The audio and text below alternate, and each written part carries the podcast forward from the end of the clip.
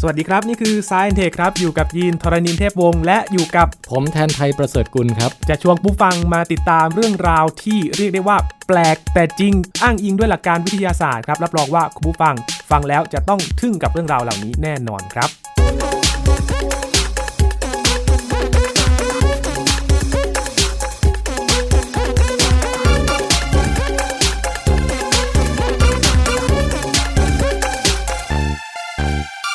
เครื่องพิมพ์สามมิติพลิกโฉมวงการแพทย์ การ 3D Printing เนี่ยช่วยได้ในแง่ที่ว่าเราสแกนหัวใจเด็กก่อนเลย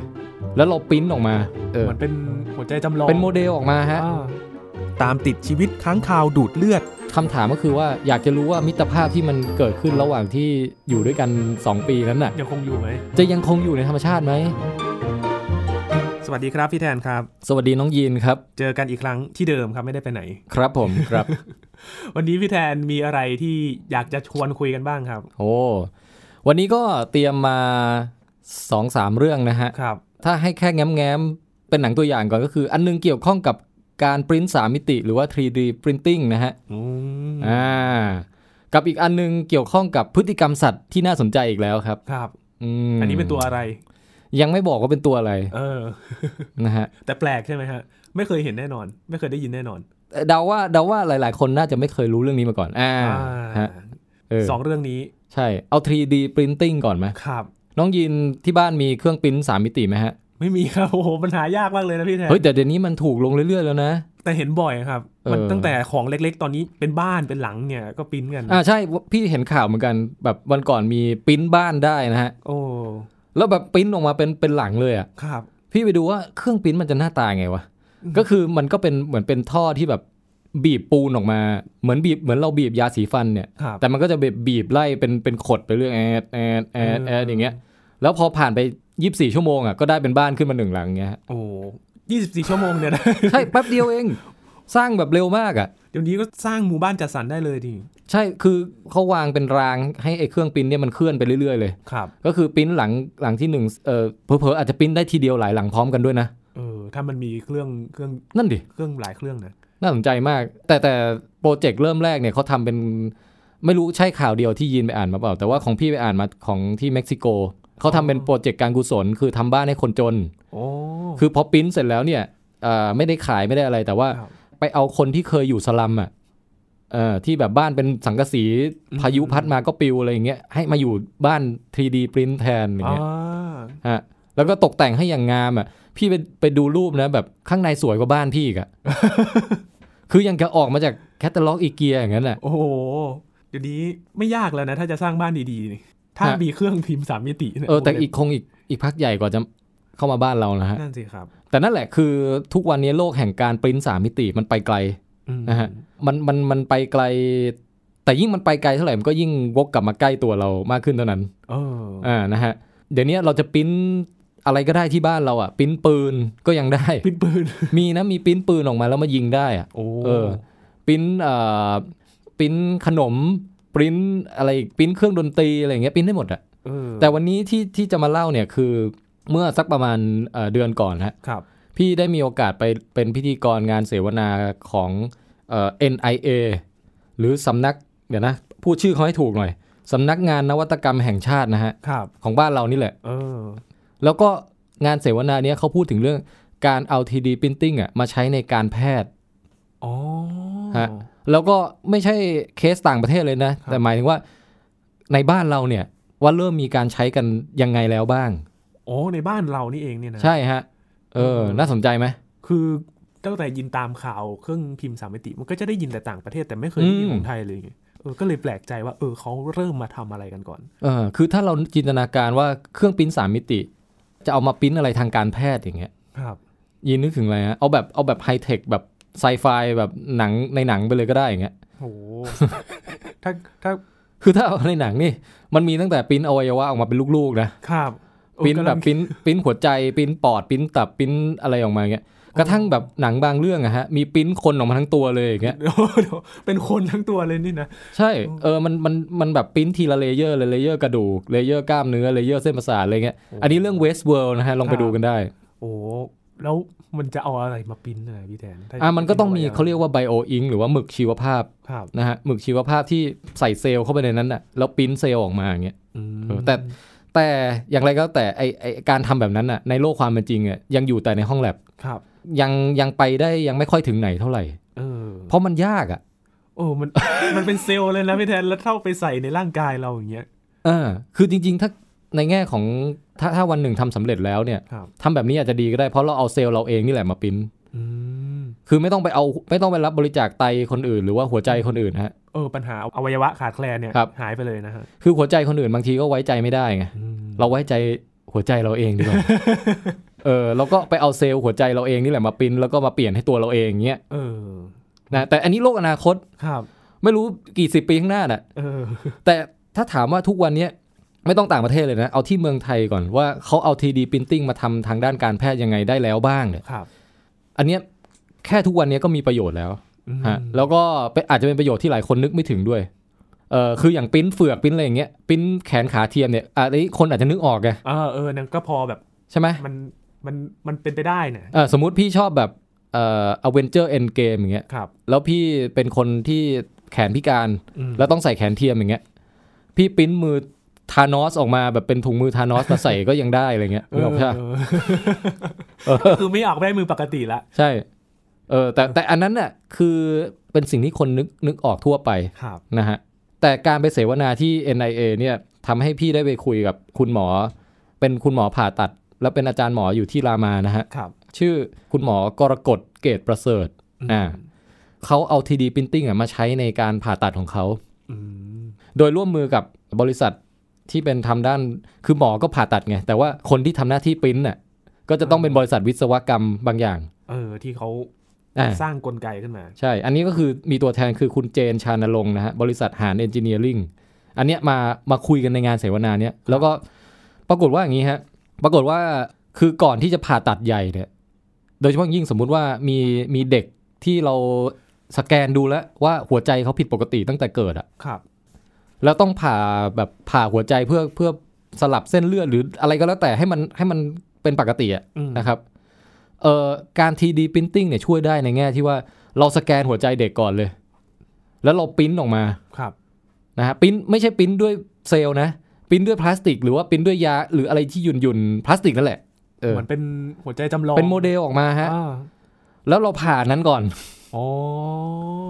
เพื่อ คือ ที่จะหาสาเหตุเหรอฮะ คือเพื่อที่จะเหมือนกับเป็นการวางแผนและซ้อมผ่าตัด อ๋อ นะฮะแล้วไม่ใช่ประโยชน์มันไม่ใช่เล่นๆนะคือช่วยทุนความเสี่ยงและทุนระยะเวลาในการผ่าจริงได้เยอะมาก โอ้ เพราะว่าคุณหมอเขาเล่าเลยว่า ถ้าไม่งั้นน่ะมันต้องดูภาพที่แบบเป็นภาพตัดขวางแบบ ครับ เป็นแผ่นๆน่ะ อืม เออดูในจอคอมอะไรเงี้ย แล้วท่อต่างๆมันซับซ้อนตายอ่ะ อืม คือเราเราจินตนาการในหัวมันอาจจะไม่ออกเท่ากับปริ้นออกมาเป็นสามมิติเลย เออ แล้วลองผ่าดูเลยว่าถ้าผ่าตรงนี้ แล้วเอาไอ้นี่ไปเชื่อมกับอันนี้ มันจะเวิร์กไหมเอ้ยถ้าไม่เวิร์กเอาลูกใหม่มาลองผ่าใหม่อะไรอย่างเงี้ย โอ้ แล้วเจอวิธีผ่าที่ดีที่สุดปุ๊บ ครับ เท่านั้นไม่พอยังสื่อสารกับคณะแพทย์ที่ทำงานร่วมกันได้นะฮะ เอาเก็บไว้สอนนักศึกษาแพทย์ก็ยังได้ เออ แล้วพอเราวางแผนล่วงหน้าโดยไอ้โมเดล 3 มิตินี้เสร็จอะอ่าไม่ว่าจะเป็นการผ่าสมองผ่ากะโหลกผ่าหัวใจอะไรก็แล้วแต่เนี่ยนะฮะ แล้วเราค่อยไปผ่าจริงอะ อืม หนึ่งคือเวลาผ่าตัดมันลดลงเยอะมาก ครับ แล้ว 2 คือเปิดมาปุ๊บเนี่ย เรารู้เลยว่าต้องทำอะไร เออ คือไม่ใช่ว่า เอ๊ะหัวใจน้องเขาจะเป็นยังไงนั้นไหนลองเปิดมาดูก่อนสิแล้วผ่านไป4ี่ห้าชั่วโมงเพิ่งจะรู้ว่าควรจะผ่ายังไงอย่างเงี้ย โอ้โหมันก็จะเสียเวลาไปอีก ใช่ไหมฮะเออ อืม แต่นี่คือเรารู้มาก่อนตั้งแต่แรกเลยว่า เรารู้เลยเปิดไปจะเห็นแบบนี้ ครับ เรารู้เลยความผิดปกติอยู่ที่ห้องนี้หลอดเลือดอันนี้ เดี๋ยวเราจะผ่ายังไง เราซ้อมมาแล้วอะ่ะ เออ เปิดปุ๊บผ่าปั๊บเสร็จรวดเร็ว โอกาสเสี่ยงที่เด็กจะเสียชีวิตหรืออะไรอย่างนี้ลดลงเยอะมาก โอ้ อืม ประหยัดเวลาลดความเสี่ยงได้เยอะเลย ใช่แล้วก็เริ่มที่จะมีการเอามาใช้จริงในหลาย ๆ เคสแล้วด้วย กับการผ่าตัดยากๆอะ ครับ ่ะนะฮะเออ เออพลิกเรียกว่าพลิกเรื่องวง น่าส การ นใจไหม แพทย์ไปเลยนะ เพราะว่ามันปกติคุณหมอจะวินิจฉัยแบบเป็นภาพภาพแบบสองมิติ ดูบนจอ ดูบนจอไง ฮะ โอกาสเสี่ยงมันก็ไม่รู้ว่า เออมันมันมันจะยากหรือเปล่า อืม เออลองทำจริงไปเลยนี่หว่า ใช่แล้วแล้วเป็นประโยชน์ในลักษณะที่คนทั่วไปอาจจะไม่ได้นึกถึงว่า ครับ อ๋อตกลงยังไม่ต้องปริ้นอวัยวะของจริงมาเปลี่ยนอะ อืม แต่แค่เนี้ยก็มีประโยชน์แล้วอะ เออ นะฮะลองดูกันต่อไปว่าใน ครับ 5 ปี 10 ปีนี้จะมีใครได้รับประโยชน์จากการปริ้นสามมิติในวงการแพทย์บ้าง อีกอันหนึ่งที่พอจะทำได้แล้วคือ สมมุติว่าพี่ต้องผ่าเนื้อร้ายหรืออะไรสักอย่างที่มันกินหัวกะโหลกพี่อะ ครับ แล้วพี่แบบเปิดแบบต้องแกะกะโหลกพี่ทิ้งไปแหว่งไปอันเท่าจานแบบแผ่นเท่าจานหรืออะไรเงี้ย โอ้ แล้วแล้วแบบทำไงอ่ะต้องซะต้องเอากะโหลกเทียมมาแปะใช่ไหม เออ ไอการการปริ้นเนี่ยก็ช่วยได้ เพราะเราสแกนเสร็จปุ๊บเราปริ้นปริ้นแบบวัสดุอาจจะเป็นไทเทเนียมก็ได้นะฮะ ครับ เรานึกภาพแบบคนเหล็กเลย ก็ได้ เออแต่เขาปริ้นไทเทเนียมกันจริงๆนะ จริงเหรอ ปริ้นโลหะออกมาเป็นเป็นรูปทรงที่ประกบกับส่วนที่เราต้องผ่าออกให้แบบเป๊ะเลยอะแบบเป็นของเราคนเดียว เออ นะฮะไม่ใช่แค่กะโหลกอย่างเดียว สมมุติว่าใครต้องไปผ่าหมอนรองกระดูกหรือหัวเข่าหรืออะไรก็แล้วแต่ ครับ แทนที่จะต้องไปเลือกเบอร์มาใส่ว่าเออต้องใส่ของใหม่เบอร์อะไรอย่างเงี้ยมันเลือกรองเท้าอ่ะ อืม ปริ้นให้มันประกบเป๊ะกับ เออ โครงสร้างกระดูกเก่าของเราเลยอย่างเงี้ย โหแบบกริบเลย ใช่ แล้วปริ้นไว้ล่วงหน้าได้ด้วย คือไม่ใช่ว่าต้องผ่าครั้งหนึ่งก่อนแล้วเปิดมา แล้วก็ลอง วัด ปริ้น แล้วก็แบบโอ้ยกว่าจะเสร็จขั้นตอนหรืออะไรอย่างเงี้ย อันนี้คือเราสแกนไว้ตั้งแต่แรก แล้วปริ้นออกมาตั้งแต่แรก ผ่าเสร็จปุ๊บเราเปลี่ยนเลย แล้วรวดเร็วกลับบ้านเร็วอะไรเงี้ย โอ้ อันนี้ก็คือเป็นโลกอนาคตอันใกล้เหมือนกันนะ ครับ ซึ่งอันเนี้ยเอ่อของเมืองนอกเริ่มมีเริ่มมีทำกันแพร่หลายประมาณหนึ่งแล้ว อืม ทั้งในคนในสัตว์ด้วยนะ อ๋อ เออลองลองไปเสิร์ชไอ้ 3D printed dog แล้วก็ surgery อะไรอย่างนี้ดู คือจะมีหมาแมวจำนวนมากเลยที่ได้รับความช่วยเหลือจากเทคโนโลยี 3D print เนี่ยฮะ อื อืมมโอ้แต่น้องหมาน้องแมวนี่น่าจะได้ประโยชน์เยอะเลยเพราะว่าอุบัติเหตุเจอบ่อยนะ เออ นั่นนี่ฮะ เออ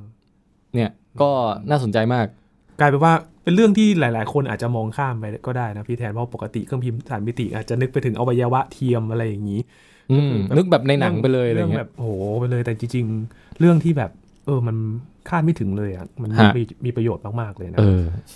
จับตามองไว้ว่าการปริ้นสามมิติในวงการแพทย์บ้านเราจะจะเริ่มเข้ามามีบทบาทเยอะขนาดไหน ครับ นะฮะ อีกหน่อยจะไปโรงพยาบาลแล้วบอกว่า เออหมอหนูอยากปริ้นหัวใจออกมาดูหน่อยเงี้ย ได้ ว่า ไหม หัวใจเราเป็นยังไงอย่างนี้ แต่แต่อย่าเพิ่งไปถามตอนนี้นะฮะ ถ้าถามตอนนี้หมอจะแบบไล่กลับ บ้าน เออรอให้มันแพร่หลายกว่านี้หน่อย เออ นะครับ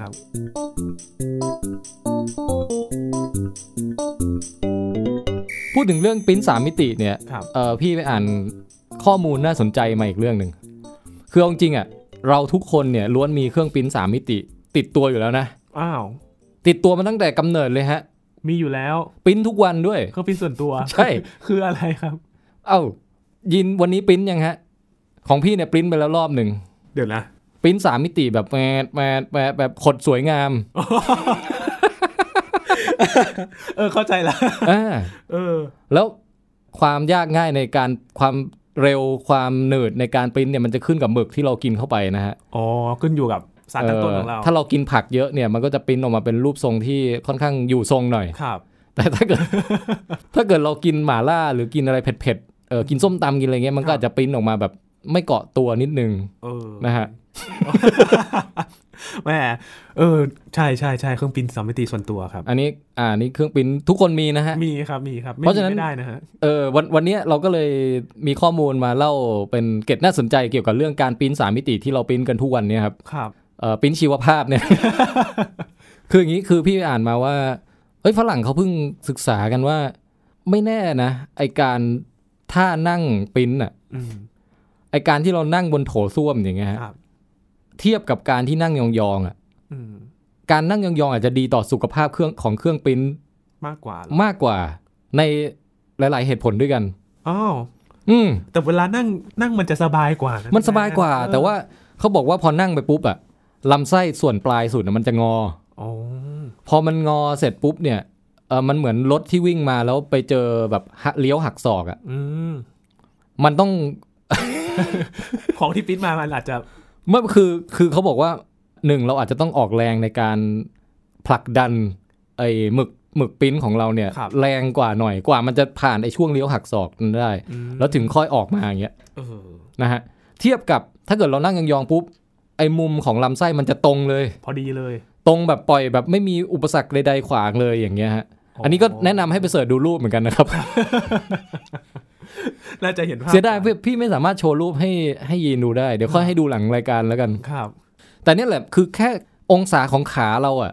มีผลต่อองศาของลำปากลำไส้เอางี้แล้วกัน เออ แล้วเขาบอกว่าถ้านั่งยองๆองศามันจะเอื้อต่อการถ่ายเทเอ่อการปริ้นมากกว่า อ่า ทีเนี้ย มันดูลำบากกันเลยนะ เออทีเนี้ยทำไมมันมันเกี่ยวมันเกี่ยวต่อกับสุขภาพไงก็คือเขาบอกว่าถ้าเราใช้เวลานั่งนานๆ หรือว่าเราเบ่งเยอะๆอะไรอย่างเงี้ย อืม ไอ้พวกเส้นเลือดอะไรแถวๆนั้นนะมันเปราะบางมันอาจจะปูดจะบวมจะอักเสบ หรือว่าแบบไปเกิดแบบเป็นเป็นลิ์สีดวงเป็น อ๋ออ อะไรแบบเป็นแผลเป็นอะไรขึ้นมา อืม แล้วนำไปสู่การติดเชื้อการเป็นมะเร็งการเป็นอะไรได้อย่างเงี้ย ครับ ก็ก็คือดูแล้วประเทศที่นั่งโถเนี่ย อาจจะมีเขาเรียกไงเปอร์เซ็นต์ของคนที่มีปัญหากับการขับถ่ายอะ อืม ไม่ทางใดก็ทางหนึ่งมากกว่าประเทศที่นั่งยองเลย โอ้โห เฮ้ยตกลงนี่บ้านเรานี่พัฒนากว่าเมืองนอกนะ ครับ คือคือดีกว่าเหรอหรือว่ายังไง คือบ้านเราก็หมายถึงว่านั่งยองมาเป็นพันพันปีแล้วอะไรเงี้ย อ๋อ เอออันนี้พี่ก็ไม่รู้แต่ว่า คือพี่ก็มาคิดถึงในชีวิตจริงอะ อืม ว่าปกติพี่จะหลีกเลี่ยงส้วมนั่งยองตลอดเลยนะ ใช่ เพราะว่ามันมึมันแบบไอการที่ต้องย่อลงไปขนาดนั้นนะมันทุลักทุเลไง แต่ยินเจอการนั่งยองเนี่ยตั้งแต่เด็กเลยนะ แต่พอ ฮะ สร้างบ้านใหม่ก็คือเปลี่ยนไปแล้วก็คือกลายเป็นว่าก็กลายเป็นว่าไม่เอานั่งยองแล้วอะ คือสมัยสมัยเด็กมันไอนี่ด้วยมันรู้สึกว่าข้อเข่าอะไรต่างๆ มันยืดหยุ่น มันดีอยู่ มันทรงตัวบาลานซ์ได้ดีอยู่ เออ เออแต่แต่ทุกวันเนี้ยรู้สึกนั่งแล้วแบบโอ้โหเมื่อย โโหข้อเข่านี้ดังกรอบแกลบเลยนะ เออแล้วก็กว่าจะลุกตอนลุกนี่จะโอ้โหย หน้ามืดเลยนะ บางทีหน้ามืดก็มีนะ เออ ก็เลยก็เลยรู้สึกว่า เออมันเป็นอาจจะเป็นท่านั่งที่ถูกสุขลักษณะกว่านะครับ แต่ขณะเดียวกันมันก็ต้องอาศัยความยืดหยุ่นพอสมควรเหมือนกัน อืม แถมไอ้อะไรอ่ะ เราก็เราก็รู้สึกว่าไอ้ส้วมแบบนั่งโถเนี่ยมันมันดูจะเป็นอะไรที่ซีวิไลซ์และสะอาดกว่าและอะไรกว่าด้วยอย่างเงี้ยนะ เออ อาจจะต้องมีการแบบผสมผสาน เช่น เป็นส้วมโถนี่แหละ ครับ แต่เรายกขาขึ้นมาได้ ไหม มีมีที่คล้องขาให้ดึงองศาขึ้นมาแบบให้ชันเข่าอะไรอย่างเงี้ย จะมีเสริม อ่ามีเสริม ที่นั่งมาใช่ไหม ฮะเป็นลักษณะคล้าย ๆ แบบเวลาผู้หญิงไปตรวจตรวจคันตรวจอะไรอย่างเงี้ย อื มีขาหยั่งให้อย่างเงี้ย เออ เพราะว่าเอาจริงๆถ้าไปนั่งนั่งบนหัวส้วมตัวนี้เขาก็ไม่ให้นั่งนะเดี๋ยวมันจะพัง เออ แล้วแล้วมันเสี่ยงต่อการแบบลื่นลื่นแบบ ตกมา จุ่มเท้าไป รู้ปะ อันนั้นจะดราม่ากว่าเดิมนะฮะ โอ้โอ้แต่แต่ก็โอ้ไม่ทันสังเกตเลยนะพี่แทนว่า การนั่งอะไรอย่างนี้ มันเกี่ยวกับการปริ้นสามมิติของเราด้วย ใช่นะฮะ ก็เรื่องการปีนสามมิตินี่ก็เป็นเรื่องที่ใกล้ตัวทุกคน เดี๋ยวใครฟังช่วงเช้า ถ้าได้เวลาปริ้นประจำวันก็ลองไป ครับ ลองลองสังเกตดูนะฮะ ว่าปริ้นท่าไหนเอ่อหมึกมันจะแบบว่าโฟล์ที่สุดอะไรอย่างเงี้ย นะ ครับลองดูลองดู ครับ แล้วก็แต่ไม่ต้องส่งรูปเข้ามาที่รายการเรา ไม่เป็นไรก็ได้นะ ไม่ต้องส่งผลงานเข้ามา บอกฟีดแบ็กมาอย่างเดียวก็ได้นะ ครับครับเออจริง ๆ ก็ใครมีคำถามอะไรที่อยากจะให้เรามาตอบในรายการเนี่ย คือเราอาจจะแบ่งแบ่งเป็นเรื่องที่เตรียมมากับ ครับ ช่วงตอบคำถามอะไรอย่างเงี้ย โอ้อยากรู้เหมือนกันนะครับ เอ ว่า อ เขาสงสัยเรื่องอะไรกันบ้าง ใช่เราก็อาจจะให้ส่งคำถามกันเข้ามาได้นะฮะ ครับ อย่างนี้ของไทย PBS มีมีแบบส่งตรงถึงรายการนี้ไหมหรือยังไม่มี ได้เลยครับไทย PBS Radio แฟนเพจ Facebook อ่า อีบ็อกมาได้หรือว่าโพสต์หน้าหน้า บอ เพจกว่า ก็ได้ มีคำถามอยากให้ตอบในรายการไซเทค ได้เลยฮะ ถึงถึงผมก็ได้ถึงแทนไทยก็ได้ ครับ หรือถ้าจะถามท่านอื่นก็บอกจ่าหน้าชื่อท่านอื่นมานิดนึง ได้เลย นะฮะ อืม หรือจะส่งมาที่วิดแคสก็ได้ผมจะเช็คอยู่ประจำอันนี้คือ ครับ เป็นอีกรายการหนึ่งของผมนะฮะที่จะคุยแบบเจาะลึกเลย เรื่องปริ้นสามมิตินี่ก็จะปริ้นไปเลย 3 ชั่วโมงเลย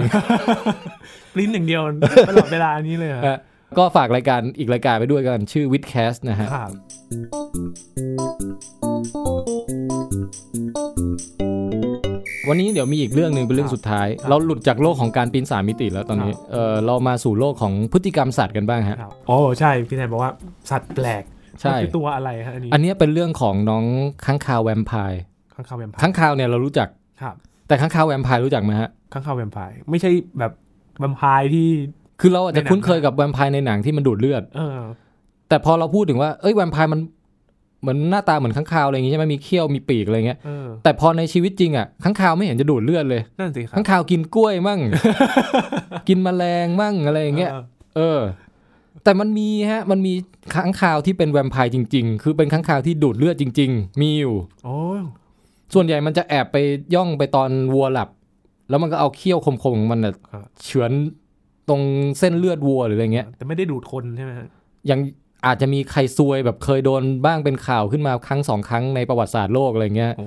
แบบคนคนเลี้ยงวัวอะไรเงี้ย ครับ แต่ส่วนใหญ่อะส่วนใหญ่มันจะดูด ลืด เอ่อ วัว เน้นสัตว์ชนิดไหนก็จะสัตว์ชนิดนั้นไปเลยเช่นข้างคาวดูดเลือดวัวก็จะดูดเลือดวัวอย่างเดียวอะไรเงี้ย โอ้ นะฮะมันก็จะกรีดแล้วไม่รู้ว่ามันมีสารอะไรทำให้เลือดไหลโจกอะมันก็จะเลียเลียกินเลือดอย่างเงี้ย คือมันก็ไหลไม่หยุดเลยอย่างงี้ ใช่ แต่วัวก็อาจจะไม่ทันรู้ตัวด้วยซ้ำ อื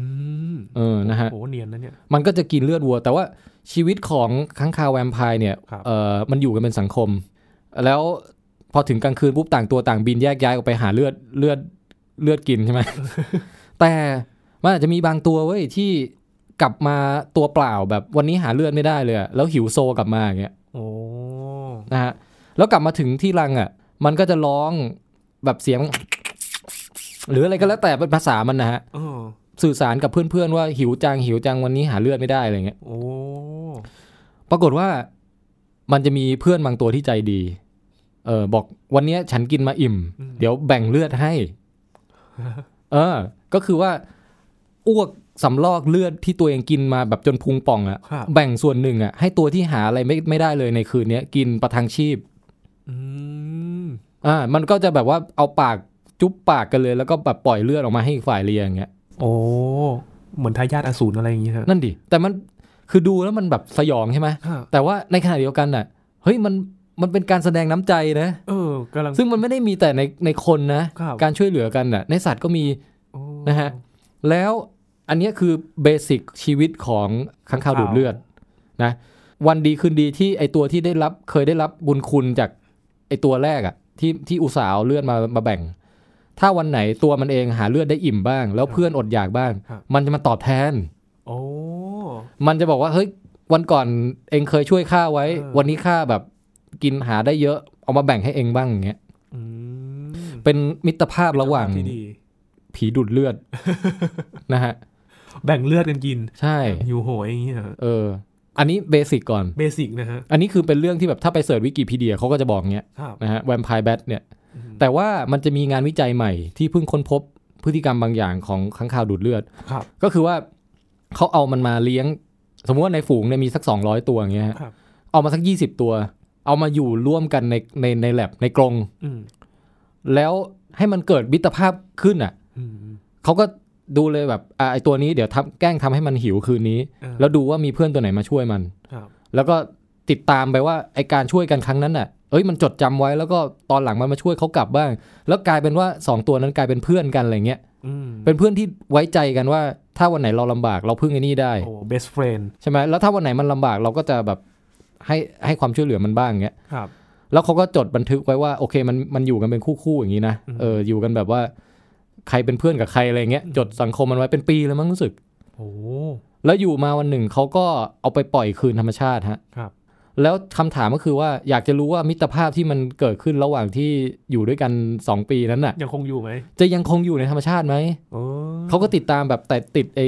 อะไรนะไอ้เครื่องเครื่องส่งวิทยุอ่ะ ครับ ติดตามดูมันไปต่อจากนั้นนะฮะ อืม ปรากฏว่าตัวไหนที่เป็นเพื่อนกันตอนอยู่ในในห้องแลบอะพอออกไปธรรมชาติมันก็ยังเป็นเพื่อนกันอยู่ โอ้โห